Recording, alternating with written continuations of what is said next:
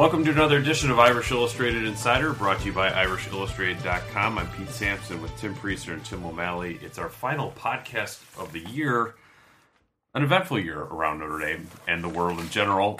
So let's do some year-in-review stuff, because it has been a little bit news-light since our last pod pre-Christmas. And O'Malley, we'll start with you, because our outline has favorite musing, and what is your favorite musing of your own? Year, all 52 musings. Shouldn't I be absolved from commenting on my own musings? No, because it's too much for me to comprehend. That's right. There's a level there. Right? Are we doing favorite thoughts in this thing? Is that also something that's we can? My favorite line crossed. No, but yeah. Something to do with Duke, right? Yeah. No, I the reason I enjoy writing them is that I think I started them middle of last season, right? Around there. Yeah. And we were like, well, this is a great way to do a quick film review on Mondays, and then it became something, well, I think I can just keep doing this, and then I don't have to write it's random columns. It's important that O'Malley empties his head of thoughts every week, because there's a lot going on in there. There's rare times where there's every once in a while, I'm thinking to myself, oh man, I wonder if I'll get to 9 or something like that, but I rarely struggle to come up with 9 things to say. Just gotta, my point taken. Gotta learn to edit it down. It's funny, every time I sit down, I don't know what I'm going to write. I think back to the first one I did. It was actually in September of last year, because of 2015, and it was, man, I just got to write a lot about CJ Prosise. I can't believe how good he is right now, and that's how the music started, was I needed things to say about that guy on film. Unfortunately, they might not have ever started this year. If I was looking for something to say in September, it would have been. I think, looking back, trying from the positive point of view, it was, I guess this is positive for our staff, that you mentioned, Tim, after the Texas game, that maybe a change should be made to the defensive coordinator spot. And I thought, as much of like a fan reaction, that visceral fan reaction is, maybe Tim's not that far off. I don't think it's going to happen. And then 2 weeks later, I'm mentioning, you know what? Tim Priester's on the ground floor on this one. I didn't really believe that was going to happen. Well, we all kind of thought it. You wrote it. It was such an outrageous game plan and performance. Post-Texas, if people are wondering. Yeah, I mean, I just felt like that had to be said at that. I didn't really think it would happen, and then I kind of said, look, folks, it's probably not realistic that this is going to happen, but with each passing week, it became more realistic. It's a timely question for favorite music that Jack put on here, because it was actually yesterday when I got to write the story that you guys know well of my favorite interview of all time with Coach Diaco in the stands. We could have a whole segment on Bob Diaco in the memoriam of Sun Life Stadium. Really cramped, and we're sitting next to each other like an old stadium, an old movie seat almost, where you're on top of each other. And somehow I'm the only one up there, and it's media day for Notre Dame, Alabama. It's kind of the end of it. And he just greeted me like an old friend, which we weren't. We just knew each other. He's like, hey, man, all excited to see me. And we talked about many things. And to his credit, he offered, I don't even know how he remembered this, he said, didn't you guys just have a baby? We did. Declan was less than 2 months old, just turned 2 months old. And I thought that was really nice for him to remember. And then that conversation just somehow went into him asking if my wife was breast or bottle feeding. And I found it the most awkward moment ever. God, I wish I had been there. I was thinking it simultaneously, I'm so glad no one else is here, and man, I really wish somebody else was here. It's just so. Well, we could compare that contrast to my conversation with Bob Diaco about breastfeeding and do you wish somebody else was there or not? Because it was me, Bob Diaco, asking about my wife and I get another baby, and Bob Elliott. And we were stuck in the old press box elevator going down to the first floor, and I think Bob Elliott basically like receded into the wallpaper of the elevator, if possible. And that was, I think, the last conversation I might have had with Bob Diaco. It's fitting. Yeah, but he was big into babies, because when my daughter was born, we crossed paths outside the Basilica in a blizzard after her baptism, and I think a week later he came into the interview room, not to do interviews, but to congratulate me on the baptism. It kind of freaked me out. I mentioned it encapsulates Diaco. He's a human, really nice, kind guy. And he made it super creepy. He is, and although he's never asked me about breastfeeding because my son's 27. You missed out. I did have the opportunity to go out and have beers with Coach Diaco a couple times, and that's where he is at his best and most normal, so to speak. It's when, and of course we're talking about Bob Diaco, yeah, it's when the cameras and the microphone that I don't think that he's completely comfortable. Of course, we're going on and on about Bob Diaco because he was just fired. He allows for many musings. No doubt. And he is a great guy, and he is a very solid defensive coordinator, but there was some speculation on our message board about, if they... just would have waited 2 weeks, they could have had Diaco back. That's not a progressive move. Mike Elko is first of all, I don't think Bob Diaco would want to come back and coordinate defenses again under Brian Kelly. He moved on from it. Yeah, and he will continue to move on. But Mike Elko is a progressive defensive coordinator who creates turnovers and creates sacks, and Bob Diaco is more of a keep-the-ball-in-front-of-you guy, and I think Notre Dame has the right guy moving forward at defensive coordinator. And this giant tangent is why the musings exist in the first place. So Move on to the next one. Favorite play of the year? I'm going to go back to the first game because I still can't believe... Pete, you were more on the ground floor of Equanimous St. Brown than I was in August. Mm-hmm. That full extension... Cartwheel into the end zone. Full extension with both hands... Way out in front of him, full speed, cartwheel into the end zone. I thought was just a remarkable. I wrote down anything involving Equanimous St. Brown, really, because there were so few highlights, and Pete was on top of that. I mean, I thought he would emerge as a guy they're going to throw the football to, but he was better than that, and he was better than that from day one until the end of the season. I'll go with Demetrius Jackson Steele against Wisconsin. How about that? Something good that happened. That is a good thing that happened. The didn't see that coming moment. Be referencing basketball? Yes, that was probably that. I didn't see that coming just now. I would say is weird and maybe tone deaf as it sound, like the fact that Brian Van Gorder got fired after 4 games. I was just like, whoa. That was even though it felt inevitable, I didn't think it was going to be that quick. There's always a... there's always a public outcry to fire a guy during the season. It just doesn't happen very often. That was holy cow, they did it. Yeah. Not what in the world are they doing. Yeah. That's what I think that felt like. For me, honestly, and this is a positive one, when Jaron Jones was single-handedly the best defensive lineman I've ever seen for one game. Totally dominated. That was pretty amazing. Against Miami. That was remarkable. From going from, hey, he's playing pretty well to that was something else for me. All right, which loss... didn't you see coming? And you O'Malley obviously can't say Duke. He can't say Duke. Yeah. I would say Duke, although how many times have you heard me say that I think David Cutcliffe is a really, really good coach, and that was the one thing. But they had a freshman quarterback that had no business coming in Notre Dame Stadium and getting a win. But that's now a long list of quarterbacks that have done that against Notre Dame. Yeah, I think Duke actually this is probably where we're gonna move on to this one, but Duke is the moment. That's the best example of 2016 football team. In the first quarter, Notre Dame goes up 14-0, and I'm sitting there thinking, I was wrong about this one. And then they return a kickoff for a touchdown, Duke does, with a backup kick returner. And all of a sudden, it's a game, and the next thing you do, you look up, and Notre Dame's behind at the half. They're tied in the middle of the fourth quarter, and Duke makes a play. That moment is why Duke was in that game, and I think it's kind of a microcosm of the season. Yeah, I'd say the entire Duke weekend was awesome. I mean, you had Friday... Jenkins, Kelly, Swarbrick, and Indianapolis arguing their case before the NCAA about not vacating wins. Saturday, lose to Duke. Sunday, fire defensive coordinator. So it was a busy week. I'm going to expand that to 72 hours. For me, the best example this season was NC State. First of all, the game's being played in a hurricane. Secondly, Notre Dame is overemphasizing the pass. And third, they lose because of a blocked punt. That summarizes 2016. Yeah, that was the biggest disappointment was Duke, but 2016 was wrapped up in the NC State weekend, including my terrible Airbnb experience where I got totally hosed. At least your electricity didn't go out in the hotel like it did for O'Malley. I used glow sticks for the whole night. Glow sticks don't power up your Wi-Fi, by the way. It's the photo Kishore took of our rental car in the red mud. I mean, that was... just everything. And NC State insisting that the game was not being delayed, even though it was delayed. There's a sign that said we're under delay, and they're walking around telling us we are not under delay. Yeah, the voluntary evacuation of the stadium at halftime, those lampposts swaying in the wind looking like they could crash over at any moment. The best moment of that NC State game coming out, not best, worst, I guess, for Notre Dame fans would be we walked in in the really bad conditions, in the rain and the wind, and there was no uprooted tree in front of the stadium.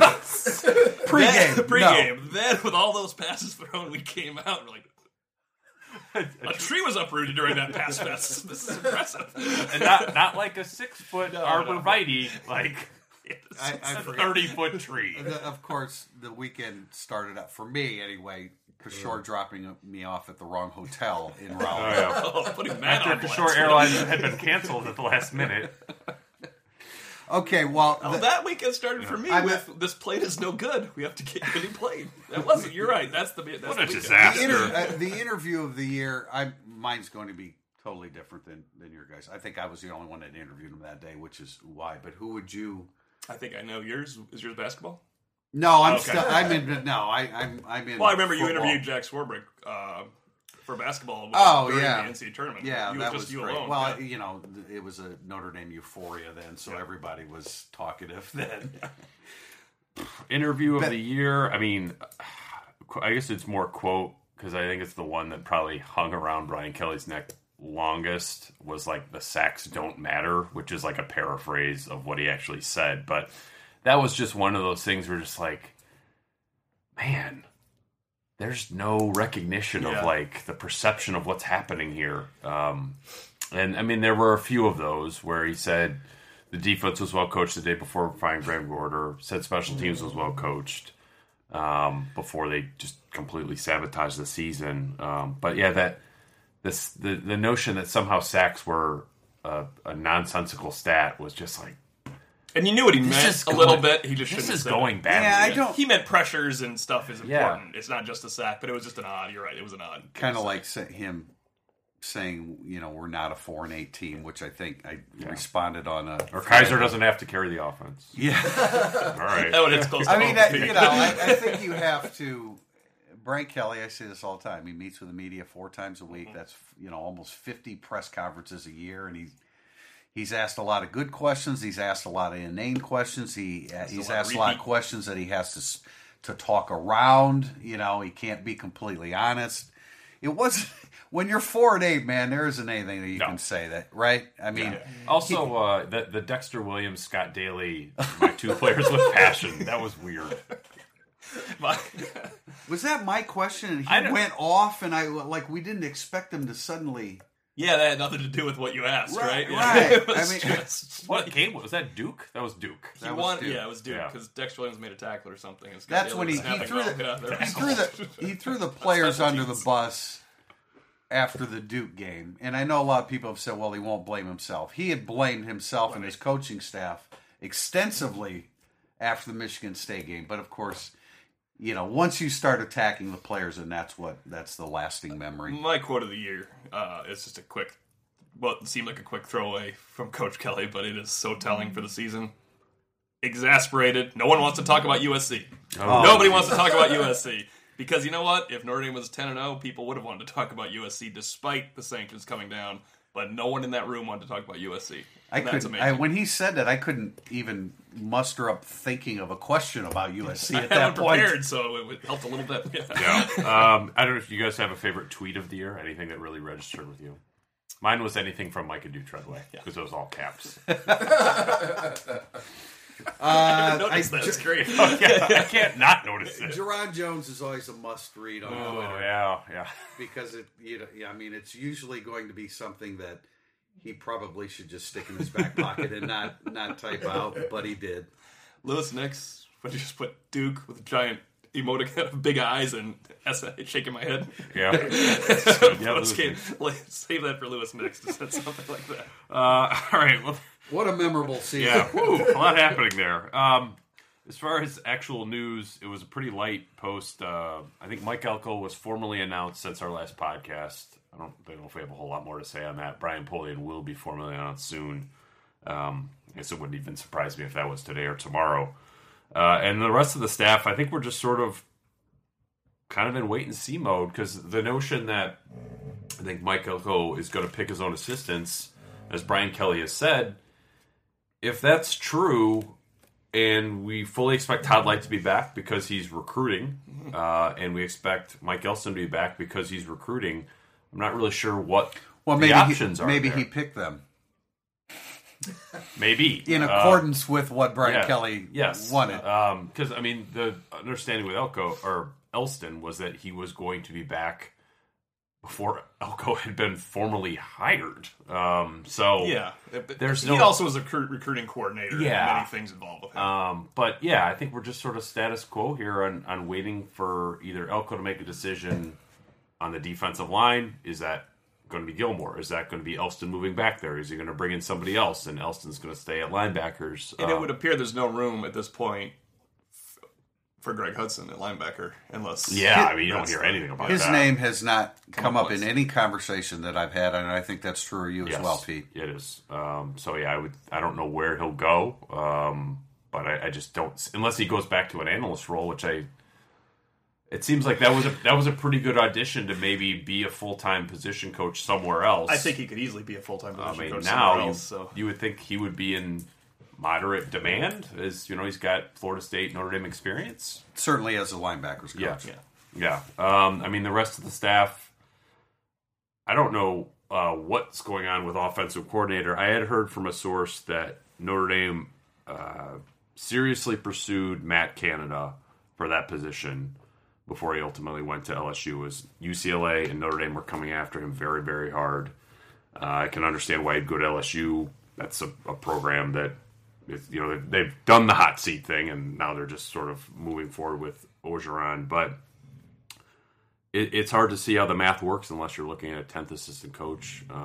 The strength coach, there was a report from either Football Scoop or scoopfootballstaff.com or whatever that site is that Notre Dame was looking at an assistant strength coach at USC who had experience at Washington, predominantly on the West Coast his entire career.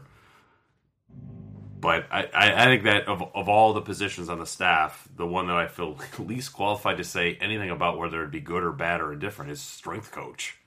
Because I just don't think we know enough about what they need to do and what you really need for that spot. None of us have lists of strength coaches per se. The situation with Gilmore on defensive line is interesting, and you're right. If he comes back, then the whole defensive staff is intact, and then maybe that's who Mike Elko connected with. I don't know. I'm sure these aren't the only reasons he was brought on the staff by Brian Kelly, but Kelly noted when he brought Keith Gilmore and made the moved Elston away from defensive line to linebacker, he said Keith Gilmore is going to help us in recruiting, and his specialty is developing young talent. Well, that's all they have is young talent on the defensive line right now, so it would be an interesting situation to remove, that obviously if he and Elko sit down, they have other plans, then you don't go back to clarify, I mean, we are not hearing that Gilmore is coming back. Yeah, I haven't.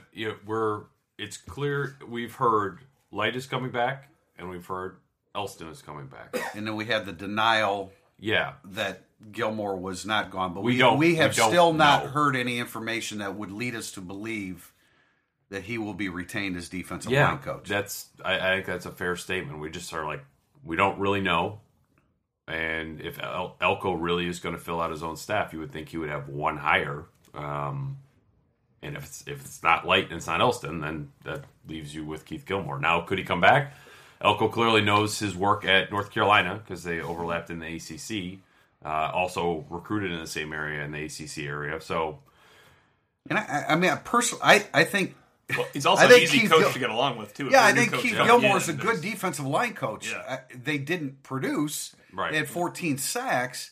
I don't know how much of that you can put on him, right? Yeah. Obviously, he was the point man, really, for Darnell Ewell when they got him in recruiting. He was definitely the point man for both Khalid Kareem, position and recruiting area, and Dalen Hayes, at least recruiting area at the time, if not position down the road. So he has produced in recruiting. That's worth noting. He's also not a type of coach that you can't work with if you're a new defensive coordinator. He's going to be a good position coach for you if you want to keep him on staff. There's plenty of guys that you're like, wait, that's not going to work. That doesn't work with him. He's fine. I don't know that he's never been a... I don't want to misspeak here, but never been a guy with huge aspirations to be a coordinator. He's a defensive line coach. There's a lot of guys like that. you know, they just that's what they do. They coach a position. Now, getting the staff in order is important because recruiting is sort of going into the final month here. I'm going to do a story today just about Brian Kelly's closing ability in the final month to 5 weeks of recruiting over his time in at Under Armour, where our Steve Hare is. We've got Paulson Adebo, Brock Wright, Avery Davis, Robert Hainsey, and David Adams all down there. 5 commits, some targets, former targets there, but mostly former targets, including Robert Beal. So it'd be interesting to see how active he is down there. At the Army game, much lighter. Cole Kmet and Josh Lug are there, as is Jake Brown. But you have some legit targets there. Jameer Calvin, receiver from L.A., Foster Serrell, who will announce during the game, offensive tackle from the Seattle metro area, and then Oliver Martin, the receiver from Iowa, that they're still in on. Calvin is probably the one that is worth watching the most because he's the most realistic. And look, the recruiting right now, they're sitting at 18 commits. They're basically at net zero since the season started. I think you could even say since training camp started, they're at plus minus zero. They need more in this class bad, and there's a question about that in segment 2 that we'll get into about who they actually need most. But it's an important time for Brian Kelly to, one, get the staff in order so these guys can recruit, because when the contact period opens up again, I believe January 12th is the end of the dead period. They need to have a full 9 assistants in place. That's just you're not going to be able to get much done otherwise. Do you need a 10th? The prospective 10th because of April? As an analyst, I guess probably not, because I think we're looking at the prospective 10th as the quarterback's coach. That's true. And they have Avery Davis doesn't go anywhere. He said that over and over again. He'll say it again at Under Armour this week. And then Jakovic has said that he's fine too. He committed to Notre Dame. So that's I think they're okay with that. I think that getting the defensive staff figured out, Harry Easton's obviously not going anywhere. And Mike Denbrock, I don't think, is going anywhere. I mean, they need to add at the receiver position, and he's the point man there, especially with Jameer Calvin, who's from Denbrock's recruiting area on the West Coast in L.A. So I think that they will be okay, but especially with a recruiting weekend set for, I want to say, January 20th, 19th, 20th. Antoine Simmons will be in. They'll have some of their, Plan B options, I guess, is probably the best way to describe it. Late offers that they've made will be in there. Evan Fields, safety from Oklahoma City. They need to have a full staff in place by then, because you can't be scrambling and hosting recruits at the same time. That's just not a good sales pitch. All right, well, with that encouraging news and the scintillating recap of the 2016 season, we will end segment 1 and take questions from our readers in segment 2.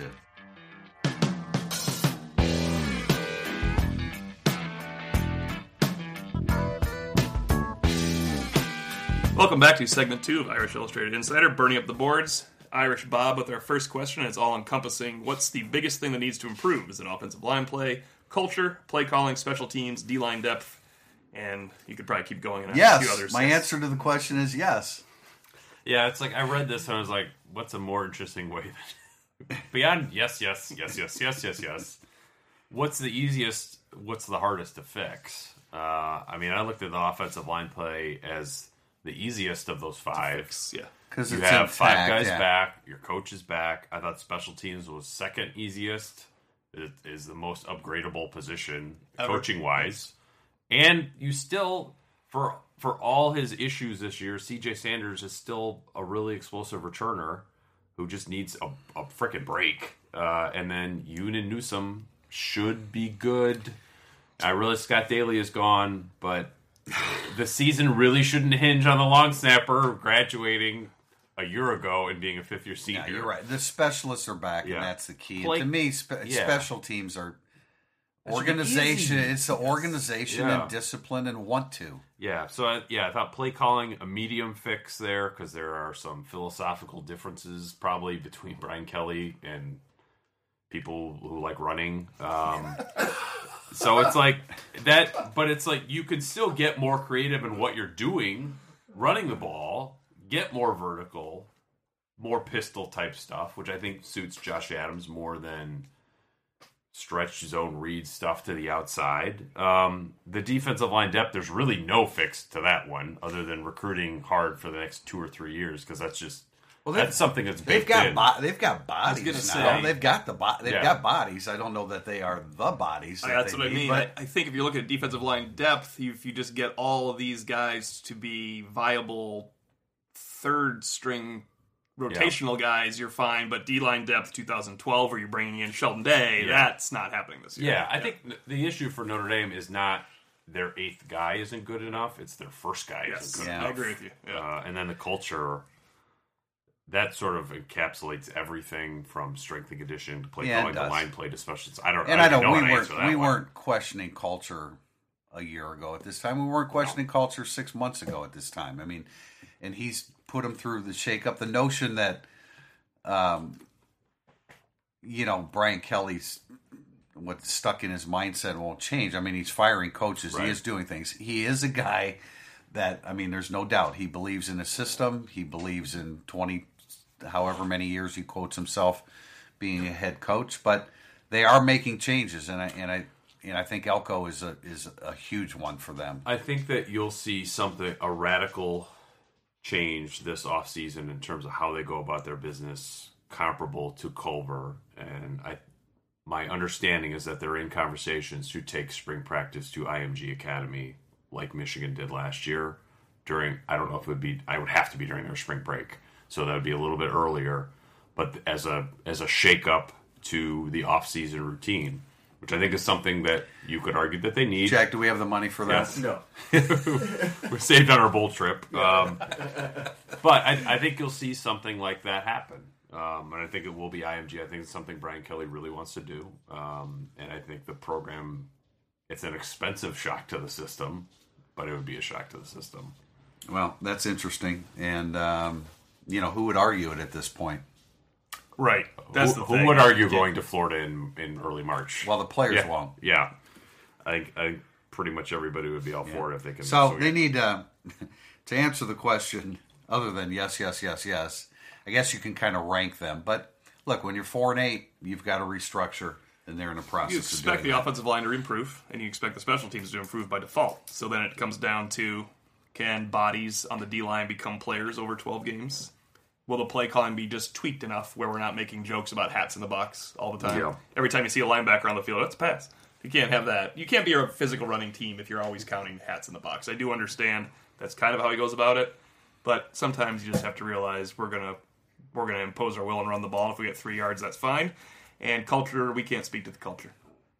I mean, we can look back and know it was bad last year, but as you said, we didn't feel that way a year ago. There was nothing wrong with 2015's culture. In fact, the next man in thing finally came up and worked completely. They've had injuries in the past, and they lost games because of it. In 2015, the only game they lost because of injuries was Ohio State. I mean, yes, that was they probably would have lost anyway. But it would have been more along the lines of Clemson, Stanford, exactly, right, as opposed to that. Chiefs 81. Why move Mike Elston back to defensive line when he struggled there before being moved to linebackers? I guess I just disagree with the premise of the question. I thought he was a fine defensive line coach.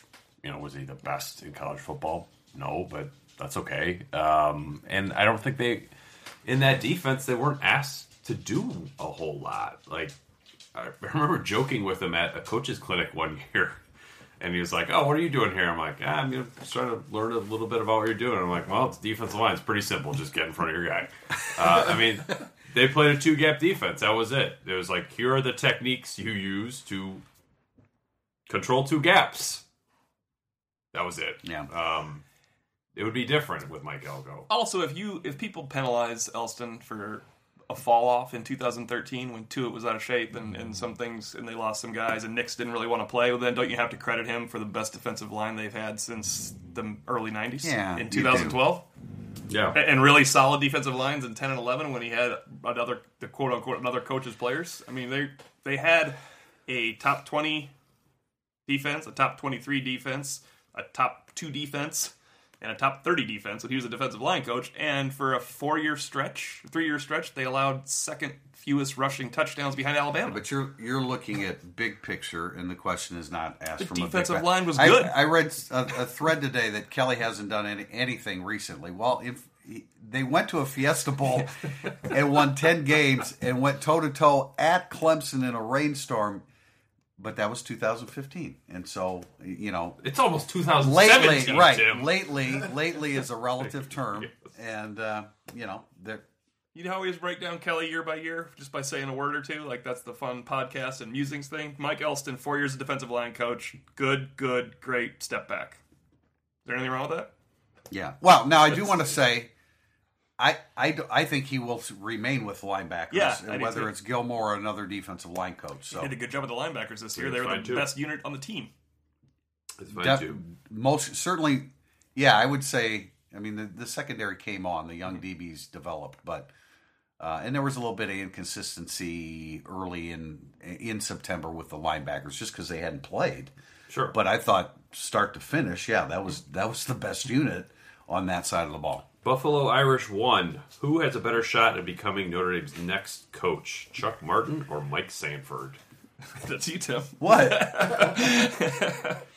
It's a Thursday thought coming up, isn't it? Projecting 3 years into the future? It is an incredible list of actually former Notre Dame coaches in bowl games here the last couple of days. But Chuck Martin, I mean, he's the more established coach. He's, well, both him and Sanford have voiced. I mean, I think that's dream job type stuff for both of those guys is head coach in Notre Dame, I guess, as it would be for a lot of guys. But Chuck Martin deserved to win the bowl game over an SEC team that probably didn't have a ton to play for, but they deserved to beat Mississippi State, lost 17-16. Why? Special teams. Special teams breakdown. Runs of the family. On an extra point and a potential game-winning field goal. I don't remember how far it was, but it wasn't a long one. I guess the question is Miami over the next 3 years going to be better than Western Kentucky or more impressive than Western Kentucky in a way where, you know, Western Kentucky's kind of got it rolling at a little bit lower level than, you know, I mean. Not really. It's the same. Yeah, I guess the MAC is kind of more respected for coaches moving up to a Big Ten spot. I guess that's asking for Notre Dame, not Big Ten. But I kind of see Chuck Martin as a Big Ten coach after next year. Does anybody? Do you feel like that's sure? Kind of yeah, I mean, I think they'll probably go 9-3 next year, and you know maybe he'll come back and then they'll go 10-2 or something. But he's got things moving. I mean, I was looking as I was watching the bowl game yesterday, and they looked like they were going to win for a while. And I was looking at, okay, so that means they would have won 7 in a row. And I looked at their schedule to start next year, and it's like Marshall, Austin P, and Cincinnati, which is starting over. I mean, there was a chance that Chuck Martin could have brought Miami of Ohio to Notre Dame Stadium on a 10-game winning streak after he took over a program that had lost 16 straight games 3 years ago. He's doing a good job. I know the season was completely uneven, lose 6, win 6, lose the bowl game, but that program was a total mess, and now it's not. I remember I went down to Oxford, Ohio, and visited with Chuck Martin after he got the job. And you know what? First of all, I think it was like June. He had 3 hours for me. Oh, he had 3 hours unimpeded. I don't think he got a phone call during that. Which is absolutely you got to ask two questions though. Yeah, but you can't get five. You couldn't get 5 minutes with a guy at Notre Dame nowadays. That used to be very different, but he was. So when I visited him, he was sitting on a 16-game losing streak in Miami of Ohio, and look, it's been tough. I mean, up until the last 7 games of his first 3 years in Miami of Ohio, it's been a real struggle. Is he a You know, I think long-term Sanford probably is a better fit for Notre Dame, but I don't really, you know, what do we have to go on with that? A couple conversations with him. I knew his dad well when he was quarterback's coach in Notre Dame. I mean, other than that. Very little. You know, but Chuck Martin's further along in the process, and Chuck Martin, he would be closer. He was a head coach at least somewhere else before he came to Notre Dame, and now he has 3 years in the bank of Miami, Ohio. I think you look at this question. Probably the better way. Neither of these guys are replacing Brian Kelly. That's why they would replace the guy who replaces Brian Kelly whenever that happens, unless Brian Kelly is here for another like 6 years. Because I think both these guys are 2 jobs away from Notre Dame, not one. That's I think Brian Kelly will be here for 3 more years probably because he's not going to go 3 to 4. He's not going to go past 11 years at Notre Dame. It's just not a thing. I mean, he's even referenced that type of thing. You just don't do those things. And I'm not sure Sanford's coming to Notre Dame in 4 years with. He could leave Western Kentucky in two, get a bigger job, and leave that job in two for Notre Dame. But you're right, Chuck Martin, if it's the next coach, is the only option. Yeah. 4 years down the line. But if you're talking about a coach 6 years down the line, I would say Mike Sanford. I wrote about this on Monday about Sanford. He's following Willie Taggart, Bobby Petrino with a quick stop off, and now Jeff Brom. Jeff Brom won 30 games in 3 years. And I know it's just Western Kentucky, but there's still it's a winning level, culture. Right, exactly. I mean, there's still a level of... Taggart took him to 7 wins. Petrino took him to 8. And then Brom took him up to 23 wins in the last 2 seasons. And, you didn't see that bowl game? They were really, really impressive. I saw their big spike.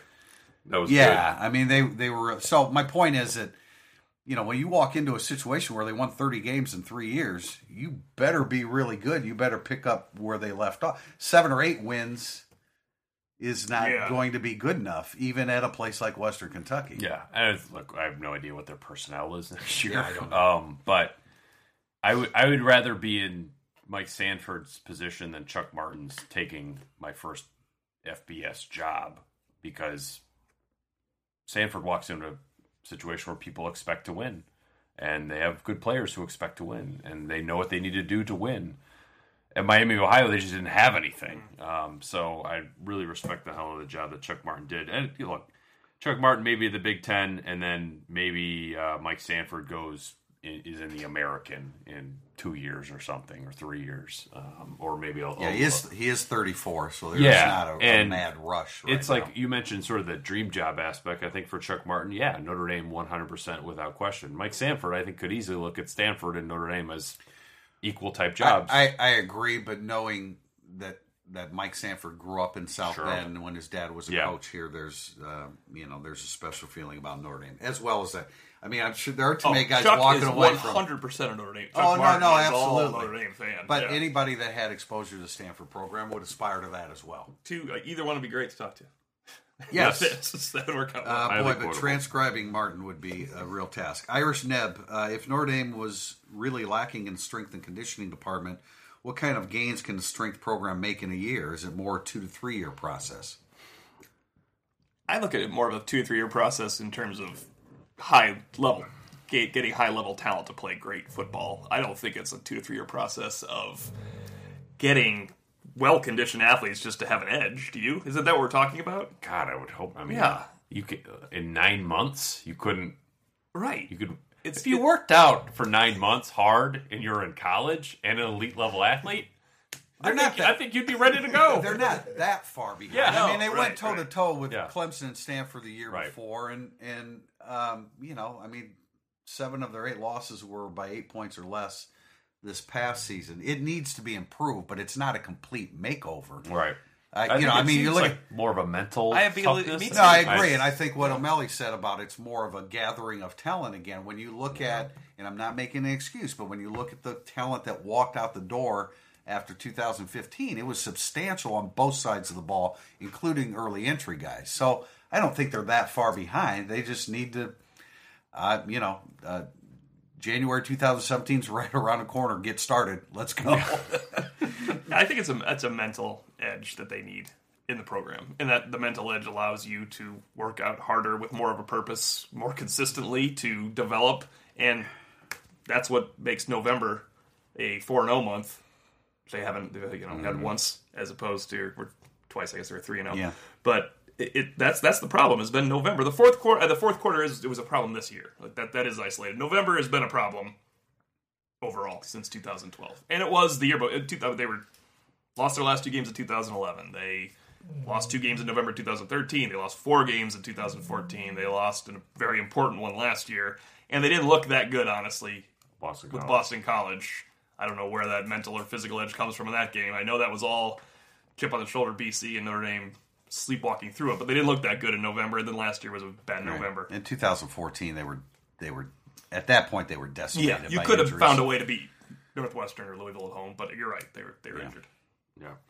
Last question, D.L. Barron, what prospects would have been on your Christmas wish list to get around to in the 2017 recruiting class?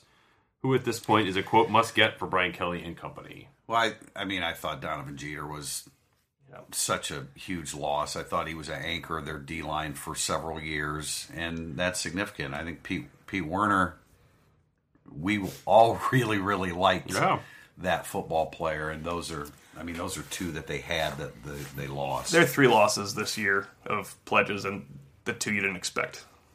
Yeah. That hurts the most for me, for Jeter and Werner. I mean, yeah, it kind of felt Beal was a different situation. Yeah, Beal seems like several years ago. He'd be nice to have on the list, though, right now. Right? Oh, no doubt. It's hard to go back. And Pascal would have been. I mean, that was a big loss. Pascal was the name I wrote down, probably just because it's the most recent. Yeah. Because whether it's Pascal or Jeter or Beal, I barely even care. It just needed to be one of those guys. Because as we were talking about earlier with the defensive line depth, the question isn't whether the sixth, seventh, or eighth guy is good enough. The question is the first guy. You need the first guy to be better. And those guys had the chance to be a true first guy.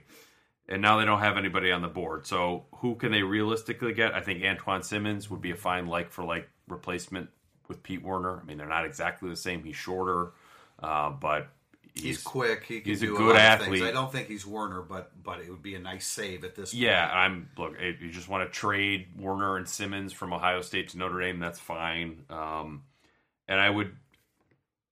Jaron Cage, to me, would be one because I think you should always oversign on the defensive line. And I mean that in the sense of, set your target number and then add one.